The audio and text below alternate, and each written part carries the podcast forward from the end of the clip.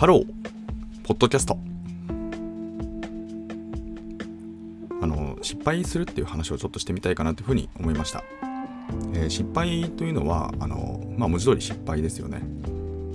で、やっぱりこう、適切に失敗していく方が、まあ、いいんだろうな、みたいなことを自分の実体験から少し感じたことがあったので、ちょっとね、その話をしてみたいなというふうに思ったんですね。あの、私今、トレードをやってるんですよ。まあ、結構ね、私の配信を、あの発信をね、あの深く追ってくださる皆様にはね、ちょっと、あの、まあ、基地の事実というかね、かもしれませんが、あの、割と今、コアな自分の収入源のところがトレードっていうのがあって、結構その比重は高いんですよね。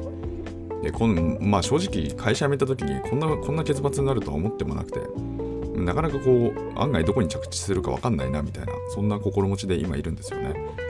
でとはいえまあこんなもの水物なんで今はプラスだけどマイナスになってお釈迦になるかもしれないしまあいろいろ分かんないんですけどただあのいやここのねトレードっていうところで、えっと、ちょうど1年ぐらいなんですよ。結構真面目にというか真剣にやりだしたのっていうのが。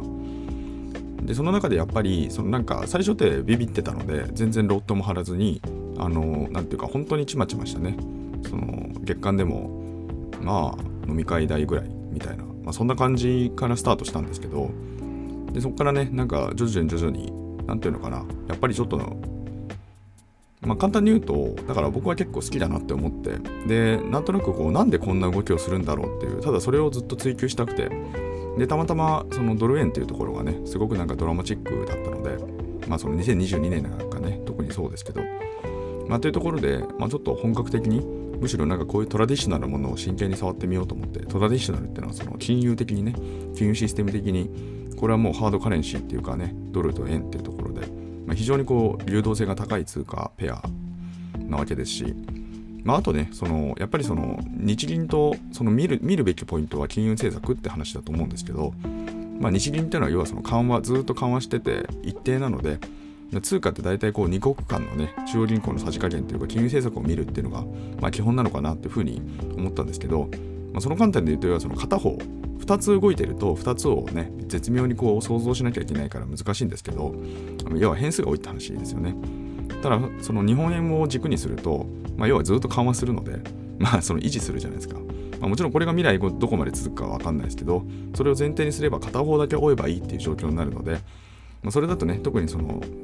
アメリカっていうのは非常にこう何ていうのかなみんな注目してるから情報発信してくれる人も多くてだからね僕が一次操作当たんなくても結構ね緻密に書いてくれる人とかそういう人たちをまあ見つけてみると結構ねその情報角度も高いっていうところも分かってきたので、まあ、つまりねなんかそのすごく情報も溢れていて比較的ねで信頼もできそうだなってことも、まあ、時間をね経つとともに分かってきてそこでやっぱりこう流動性が高いところっていうのはまあ、その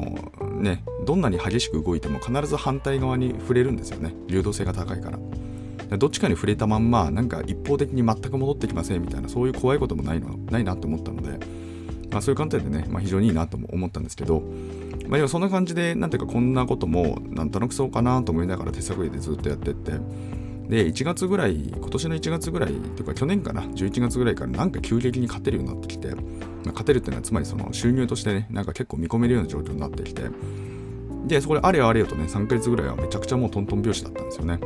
であのー、おいいじゃん。なんかもうこのままいけちゃうかもってなってたらえっ、ー、と今年の3月かな。結構ね手痛くやられたんですよ。1月2月分を全部吹っ飛ばしたかったかもしれないですね。まあちょっとこれはねなかなかご法度なんですけどあの僕はねやっちゃいけないと思ってることがあってあの酔っ払ってる時は絶対触んないってルール作ってたんですけどそれを破ってなんかね買っちゃったんですよ。そしたらそいつがめちゃくちゃポーンって反対に行って、まあ、結論から言えばそれ今持ってれば全然プラスだったんですけどなんか損切っちゃったんですよね。まあっていう感じであのまあ、つまりやられたっていうところでで今日の話は失敗って話なんですけど、まあ、つまりその何て言うかなコツコツ最初はねコツコツっていうところからあの本当にその数々の失敗をしていってあのちっちゃい失敗はいっぱいあったんですけどね。あの1回ドーンとなかなかやばい失敗をしたんですけどでもそれでもねなんかそのもともとプラスだったものがマイナスになるっていうところで収まったっていうところは非常にありがたくて、まあ、つまりなんかそれはねかなりどでかい失敗なわけですよ要はね。でもなんかこうこの失敗をねなんかこう一個一個まあ、最後にねこうでかい失敗をしましたけど、まあ、そこからねまたその4月5月6月っていうところはなんかコツコツやろうと思ってね今コツコツやってるところなんですけどなんでなんていうかそのやっぱりこう無駄な失敗ってないんだなと思ってつまりここで本当に痛い目を見てるからだからいいんだなって話なんですよ。でこれ当たり前っぽい話なんですけどこれが実体験としてもうなんかこう手触り感を持って自分の中に存在してるっていうのはやっぱり大きいなって改めて思ったんですよね。というのはやっぱりなんかこうたまにねトレードが本当にめちゃくちゃうまくいっちゃって例えばね12ヶ月ちゃんとスイングで持ってねなんかこう数千万円みたいな話でなんかこう利益を得るようなことがあるかもしれないじゃないですか。わかんないですよ。そこまでいけるかもわかんないですけど。でもその時になんかそういうものを得ちゃった時にやっぱこうバブル感というか全能感というか、まあ、おそらくそういうものに浸ってしまう可能性ってあるのかなと思ったんですよ。でそれはその僕はねこの1月2月つまりうまくいってた時にちょっとそれっぽい感じがあったなって今振り返ると思うんですよね。なんだけどやっぱりちょっと頭スパーンと叩かれるというかただそれがその取り返しのつかない失敗ではなくてまあ、もちろんね、これめちゃくちゃでかくて、めちゃくちゃ落ち込んでて、多分その頃にね、ポッドキャスト撮っててね、落ち込んでますみたいなポッドキャストをね、多分ね、聞いてくださった方がいらっしゃるかもしれないんですけども、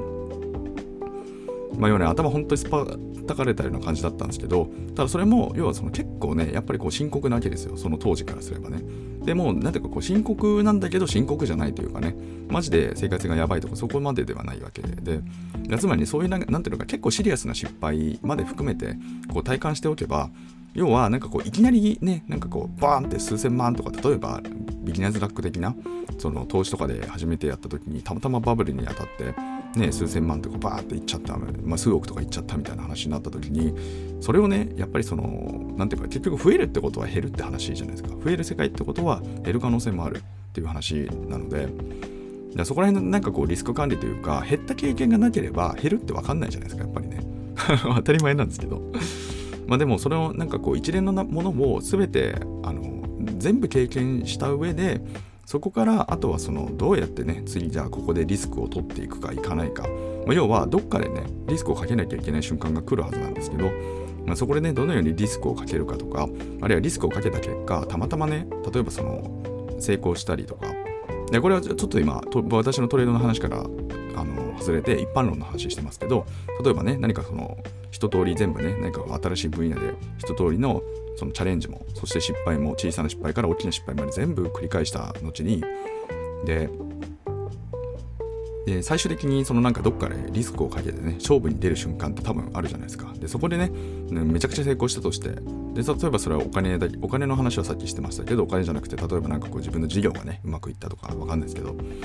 言った時にそのうまくいくってことは反対側にうまくいかないって話もあるわけででその時にやっぱりそこに対するそのリスクヘッジというかね自分が今浮かれてるのか浮かれてないのかっていうそのメンタル面から含めて何ていうかその失敗ってものがしっかりこう刻まれていると何ていうのかな、まあ、そこもね何ていうかこうあんまり浮かれずに。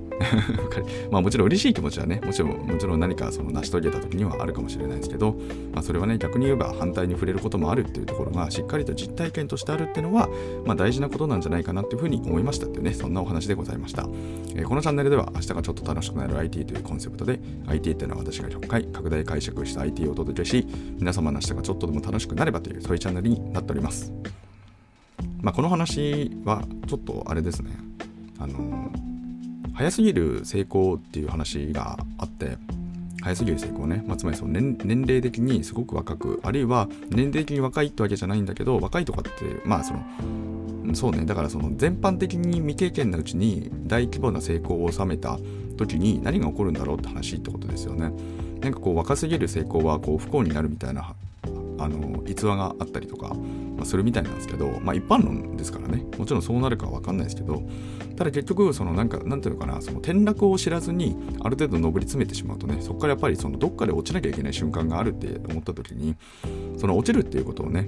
そのどれだけ経験できてるかっていうのがおそらく財産になるのかなって思ったんですよね。その若かりしねベンチャーみたいなところが例えば何かこう自分たちの力以上に何かこう影響力を手に入れてしまいね、なんかこう手に余るような人たちがいっぱいいるような、なんかそんなようなね、こう事業を作ってしまったとした時に、まあ、それはね、逆に言えばそのだけ集まるってことはそのだけ減っていく可能性もあるって話なわけで、まあ、やっぱりそのそこら辺のなんていうかこう立ち回りというかね、まあ、そういうものって、うん、なていうのかな、本当にこう、まあ、失敗知らずっていうのは怖いことなんじゃないのかなって、まあ、遠回りなようかもしれないけどでもまあその失敗もねしつつもただ徐々に徐々にコツコツやろうぜって言ってる意味じゃないんですけどね。コツコツやろうぜとは別に違うんですけどただまあ失敗っていうのはそのしっかり分かって。でそいつをねアナロジカルにある時の失敗っていうのをしっかりその刻んだらそいつをこう転用してそのね違う分野にもそのどういうことがねアナロジカル的にこれは失敗新しいことにチャレンジした時にこれが失敗になるんだろうかみたいな話とかねそこに対するリスクヘッジどうしようかみたいな話とかまあそんなことをねなんかその少し思えるような人生設計ができるといいんじゃないのかなみたいなことをね最近感じてますというそんなお話でございました、まあ、トレードの話からね失敗っていうね。まあそんなちょっと展開をしてみましたがあのいかがでしたいかがでいかがだったでしょうか？いかがでしたでしょうかってね、ちょっと今今日言ってみたんですけど、今ね、今日急に思いついたんですけど、もうこれはあれですね、こうブログみたいな感じでしたね。いかがでしたブログで、最後にね。まあちょっとそんなところで、お歌がよろしいよろしいところで、えっ、と、本日、えっ、と、また皆様とね、お会いできる日を楽しみにしております。Have a nice day!